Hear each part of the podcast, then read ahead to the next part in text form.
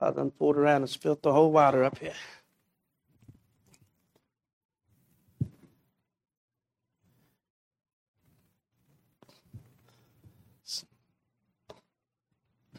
It's all right. I got it. Yeah. As long as I don't do it again. All right. Second Corinthians chapter 12.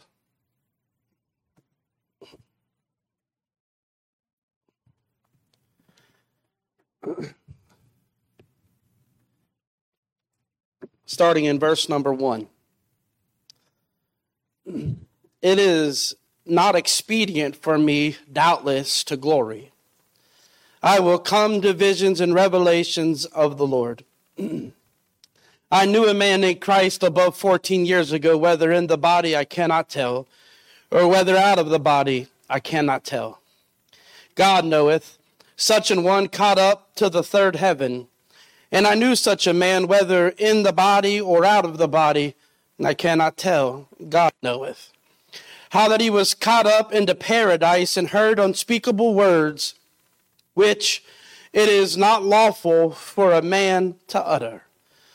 Of such a one will I glory, yet of myself I will not glory, but in mine infirmities. For though I would desire to glory, I shall not be a fool. For I will say the truth, but now I forbear lest any man should think of me above uh, that which he seeth to be me to be, or that he heareth of me. And lest I should be exalted above measure, and through the abundance of revelations, there was given to me a thorn in the flesh, the messenger of Satan to buffet me, lest I should be exalted above measure. For this thing I besought the Lord thrice, that it might depart from me. And he said unto me, my grace is sufficient for thee, for my strength is made perfect in weakness. Most gladly, therefore, while I rather glory in my infirmities, that the power of Christ may rest upon me. Therefore, I take pleasure in infirmities, in reproaches, in necessities, in persecution, in distresses, for Christ's sake. For when I am weak, then am I strong. Let's pray. Our gracious Heavenly Father, Lord, we come before your throne this morning with a desire and a hunger to be fed from your word this morning.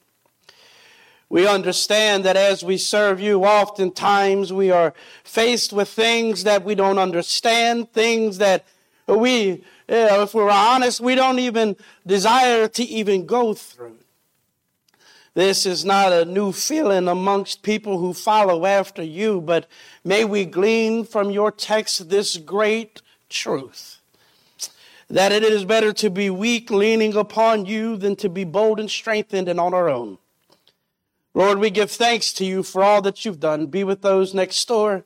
Lord, if there be anyone under the sound of our voice, Lord, I pray that today that lost, that they today see their need of you. In Jesus' name, Amen. We live in a society that has really fallen in love with the word yes. Uh, they, they can't even really process the word no at all. Even when we read scripture, we like this thought process too that when we uh, read where people of God have sought God's face and He answered their prayer with yes. When you read Samuel, Hannah prayed and weeping and asking God to give her a child, and he answered with yes. When we read about Jabez, who prayed that the Lord would expand his borders, and he prayed and sought God's face, and the Lord answered with yes. Zechariah prayed that the Lord would answer their prayers and give them a child, and we read with excitement when John the Baptist arrives on the scene. Hezekiah prayed that the Lord would extend his life. And he prayed and he sought the Lord's face, and the Lord would give him an additional 15 years. I'm sure that there are times since we've been serving the Lord that we've found ourselves in a place of prayer where we sought the Lord and the Lord answered our prayers. And when the Lord answered our prayers, He did it in such a way that it was an undeniable reality that He's the one that answered our prayers. No one else could have brought resolve to the problems that we were facing. That is the kind of God we serve. A God who hears His children and a God who answers His children's prayers. This week I was questioned with this thought why does God not answer our prayers? My response is to them was that your question is wrong. That's not really what you mean to question. Why doesn't God answer our prayers? God does answer our prayers. Your question is, is why is God not answering the prayers the way you want it? This is the struggle of our Christian life. We serve a God who answers prayers, but we want God to answer our prayers our way. Paul, here in chapter number 12 of Second Corinthians, is communicating to the Corinthians about a time in his life where he fervently sought, sought God's face, and God told him no. He beseeched the Lord to lift this great burden in his life. And God said no. But notice how it starts before he gets into this. Really, chapter 12, in the first five verses, Paul starts off telling about his personal experience. This personal experience that he had that it was such an unfolding in his spiritual life. It was far more than he could ever imagined. When he tried to describe it in verse number four about being caught up into paradise, being caught up into the third heaven. He said, the things that I heard were unspeakable things for man to utter. The things in which he would experience, Paul struggled to even put it into words. But the Lord showed me, the Lord, he's emphasizing, but the Lord showed me something that only he could show me. And this is a testament in all of our lives. And I want to keep recycling this in our mind because on the heels of God doing this great showing in Paul's life, on the heels of God unveiling this unspeakable things to Paul, was this great burden that had come upon him. I mean, I'm sure that there have been times where we've prayed and God has opened up the floodgates to our eyes and to our hearts. And in those moments, it felt like that if we was any closer to the Lord in that blessed moment, that we would have been just like Enoch. We would have walked with God and be not. I mean, moments where we really feel connected to the Lord. These are grand times in our spiritual lives. These are high experiences. These are moments that we feel this sweet walk with the Lord. But notice this personal experience with the Lord came with a personal enlightenment. We feel so close to God when we continue to return to Him, believing that He will answer prayers. Paul said these grand experiences came with a personal enlightenment, but he also, as he was serving the Lord, having this grand experience, while he was personally being enlightened by the Lord, he found himself at a place of personal exhaustion. If you diligently serve the Lord, you will relate to this. There will be times in your spiritual life as you feel like you're on mountain top, mountain top to mountain top, that God is just answering your prayers, that God is just opening his word to you, unveiling truth after truth from you. And you feel so richly blessed. But as you're laboring for the Lord, the flesh becomes weak. The spirit becomes weak inside of you. And you start to arrive at this place where you feel exhausted and you need a renewing from the Lord. He said, I reached a place of personal exhaustion. He says here, unless, in verse number seven, unless I should be exalted above measure through the abundance of the revelations there was given to me a thorn in the flesh, the messenger of Satan to buffet me, lest I should be exalted above measure. Paul said it was going good. It was going great in his personal walk with the Lord, but he found himself in a place of positional weakness. He said he found himself in a place where he had fallen under attack. This word here, when it says that this word thorn, when he said, I found this thorn in my flesh, this is not like the thorn from the rose bush that irritates us. In the Greek, the word thorn comes from the word scallop. It is to say that it is the brunt end of a wooden stick. It is the pale. He, even more, it is most commonly used to reference the edge of a spear. Paul says, as I was serving the Lord, it seemed like everything was going good in my life. I was walking with the Lord, sweet moments with the Lord. I had experiences with the Lord. Had I uttered them to other people, they would have thought I had gone mad. But they were, without a doubt, great moments with the Lord. But as I was walking with the Lord, I have now found myself in a place where I have this spear inside of me, this thorn in the flesh. Paul's emphasis here is to say that this matter that had him burdened. This matter that had him weighed down in his spiritual walk was no light matter to him.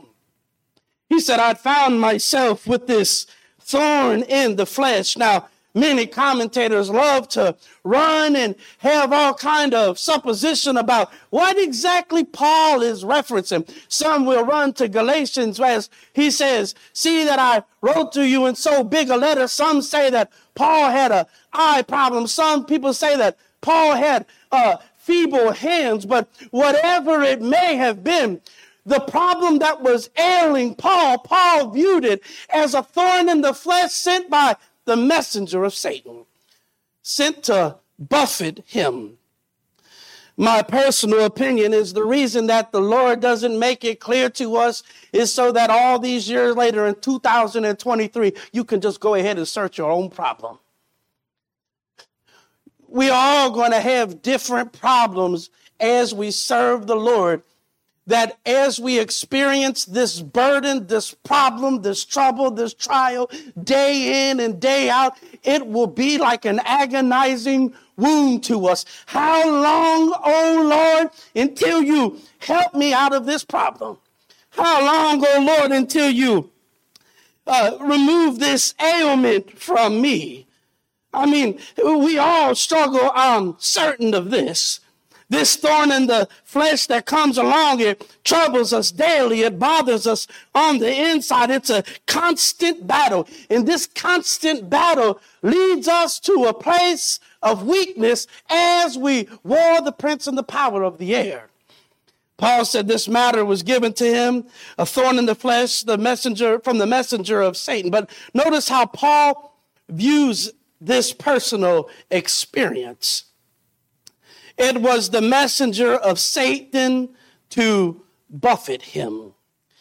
Now, this word buffet, it is the same to say to strike with a clenched fist. It is to say to punish. The word buffet in the Greek, it means to exact upon someone else excessive force. So if you thought the thorn word was lightly Paul said that they're using the edge of the Spirit to put excessive force upon my spiritual walk with the Lord. I'm sure we've all been there. Paul said that Satan was using this thorn against him. The matters that hit us is that Satan tried to use them against Paul as if God was not hearing his prayers, as if God was not going to answer our prayers.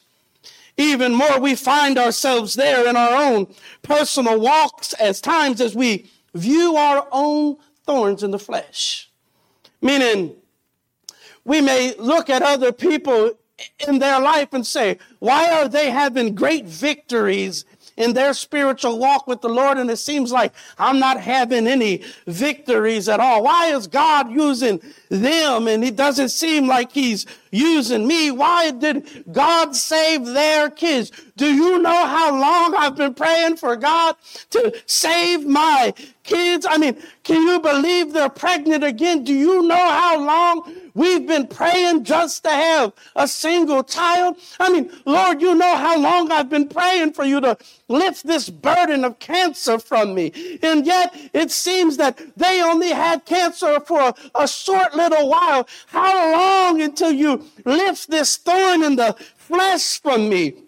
God, how long until you heal my family like you healed theirs time after time? We see sweet victories that is meant for good, but Satan clenches his fist and delivers his blows to other believers. This is the reality that Satan uses even good to buffet those who serve the Lord. It's a strange thing that exciting times in service to the Lord can be hard blows to the heart. God saves people. Yeah, but how long till you save my husband? I've been praying all these years. How long until you save my kid? We see their baby and we're excited for them, but with a clenched fist, Satan delivers a blow and say, God, how long until you give me my baby? How long until you heal me? How long until you save my family? Paul felt the excessive force of Satan. The word here the messenger, and not even to get into all of this, but it is from the Greek word egelos. Oftentimes, the majority of time that it's used in the New Testament is to specify a specific messenger, whether human or angelic, brought him a continuous blow. Many believe that it could have just been that when Paul was saying here, the messenger of Satan to buffet him, that Paul was really focused in on the person in the church who was spreading all of this false doctrine, all of these troubles within the church. He said, uh, but Paul asked for, this is interesting. We often say this, that we should ask grace uh, through the fire, not from the fire, but in this trouble in Paul's life. Paul asked for grace from it. He don't even want to experience this anymore. He said, For this thing I besought the Lord thrice that it might depart from me. Lord, take this away from me. Take this pain away. Lord, take these feelings away. Lord, take this problems away. Lord, remove me from this situation altogether. Lord, Satan is using this against me to challenge me about who you are to me. But in that moment where he felt that the answer would be that God would just remove this problem from him, in this moment, all the things that the Lord had done up to this moment, he, he sought the Lord because of these mountaintop experiences that he would answer this prayer and remove him from this problem. But Paul makes it clear it's not always mountaintop experiences serving the Lord. Sometimes we are just weak. That's what he says here. And he said unto me, My grace is sufficient for thee, for my strength is made perfect in weakness.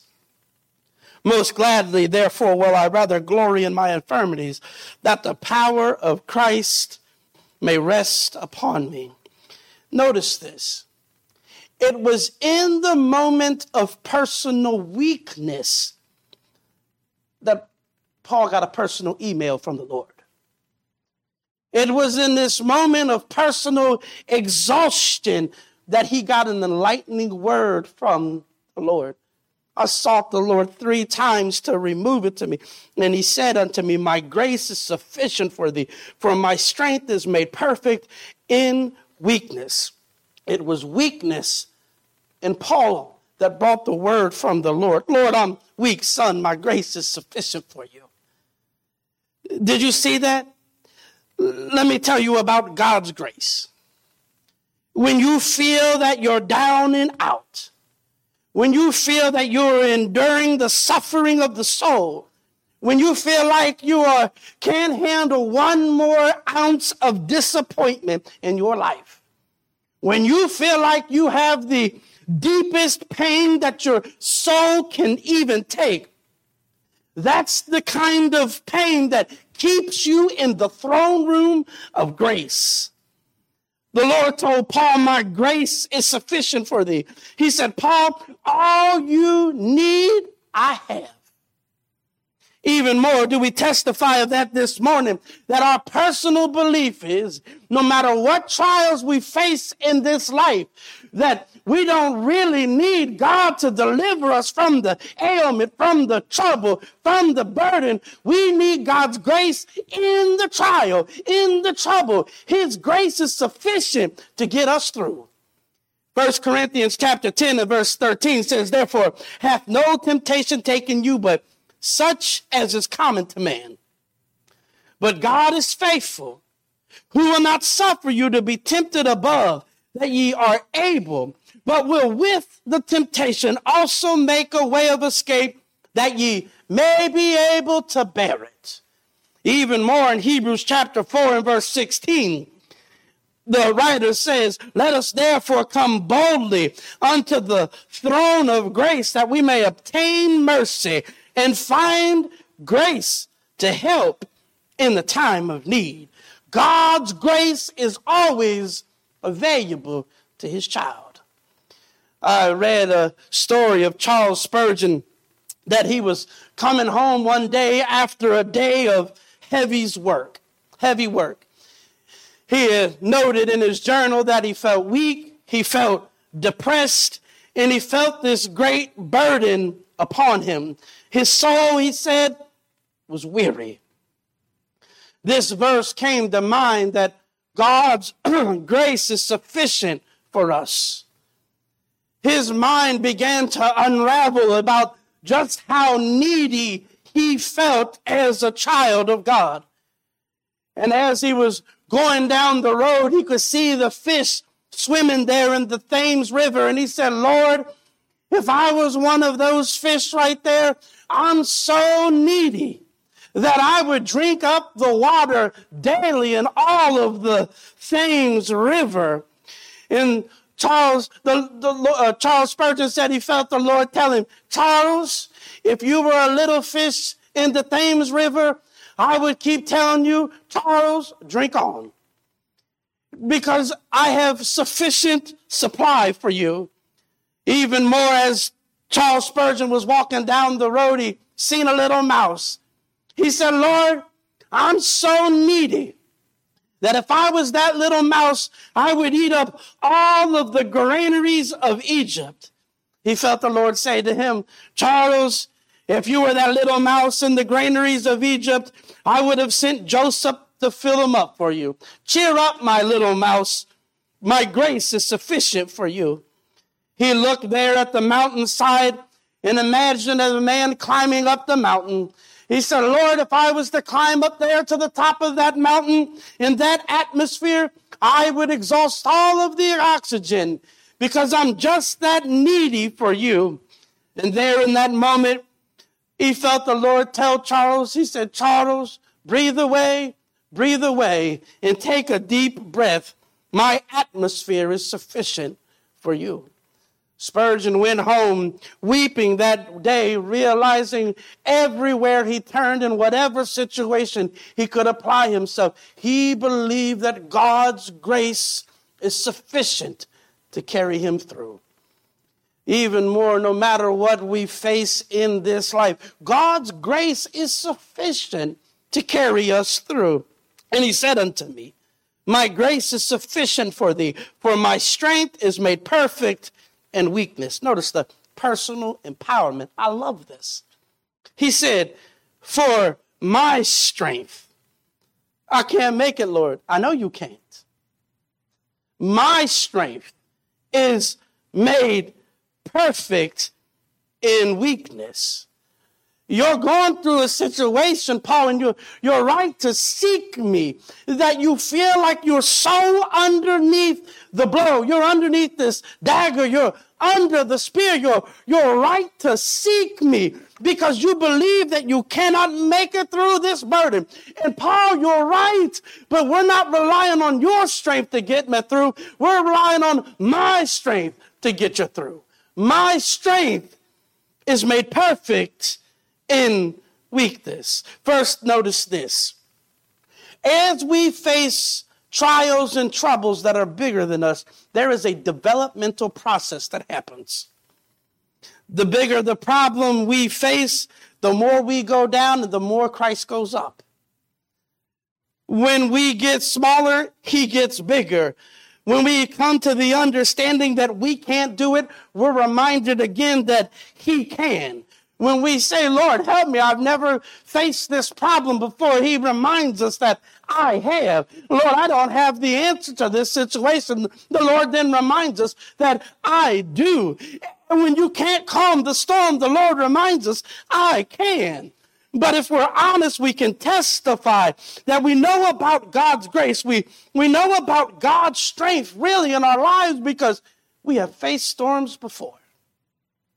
We have learned exactly who God is in our life because we've not only face troubles ourselves, but we've seen other people face troubles themselves. Some this morning are recovering cancer survivors. I guarantee if you ask Sister Green or if you ask Brother Tim, they learn things about the Lord that maybe we have never experienced in that dark situation. But the things that they learned about the Lord in that dark hour, they would have never learned unless first they were made weak and then became strong in Him. In our weakness, he strengthens us. Some of us know the heartache of what it means to have a child go away and live in sin. And we agonize and pray, and others, though, we can stand here and say that we have a joy in our hearts because we've seen the Lord answer the prayers and bring them home. We would have never had that joy if first we was not made weak in this situation, meaning exhausted, depleted. We cannot handle this ourselves. Week after week, many people in this church on Wednesday nights raise their hands in prayer requests, whether it's praying for their husbands or praying for their children. And whether we realize it or not, Though we come every week requesting and making petitions for God to answer our prayers, whether you recognize it or not, when we ask God to do something, it is a confession that we can't do it. And even in that confession, He strengthens us to continue on, even though He said no this week. Not this week but I'm going to strengthen you to keep serving me. We're still moving forward in our Christian life, even though we've been begging God to answer things in our life that we haven't got the answer we wanted. And the reason we're still moving on in faithful service to the Lord, it isn't because of Dr. Phil, it isn't because of Dr. Oz, it's because God is still sitting upon the throne and pouring out his abundant grace and mercy upon us. I hope we see that this morning. Paul said, in weakness, in the feeling that you have, uh, in this feeling where he felt like the stake was ran through him, in this feeling of being broken down, he said, I'm going to show you that I have strength to get you through. Now, I love this portion of this text because Many of us has been saved more than a year, some five, some 10, some 20, some 30, and we have come to the understanding that you can trust God. Paul said, I sought the Lord to help me through this situation, and I sought the Lord to remove me from this situation, to remove it from me. But he said there was a developmental process. I began to remind myself that I must trust the Lord, so I made a preferred choice. This is where we all need to get to this morning. When we're facing battles in our life, when we're facing troubles in our life, when we're facing things that we have begged God to answer, and He has not, in the manner that we so choose. Look what He says here. And the Lord said unto me, and He said unto me, My grace is sufficient for thee, for my strength is made perfect in weakness. Most gladly, therefore, will I rather glory in my infirmities, that the power of Christ may rest upon me. He makes a confession of a preferred choice. He says, Hold, if God is, the Lord has reminded me that His grace is sufficient for me, that means I'm not going to stand around here and complain about this problem. I'm not going to stand around and complain about this thorn in the flesh. I'm not going to stand around and complain about this ailment. Lord, if you're telling me that your grace is sufficient for me and that your strength is made perfect in weakness, then most gladly, therefore, will I glory in my infirmities, even more that the power of Christ may rest upon me. He said, I'm not going to bad talk the Lord about this anymore. Lord, you know my situation. I'm not going to say anything slanderous about this. When day one goes by of this problem, I'm just going to trust him. When day two comes, I'm going to trust him. When week one comes, when year one comes, when year two comes, I'm just going to trust him. I know that God was doing something. I know that God is doing something.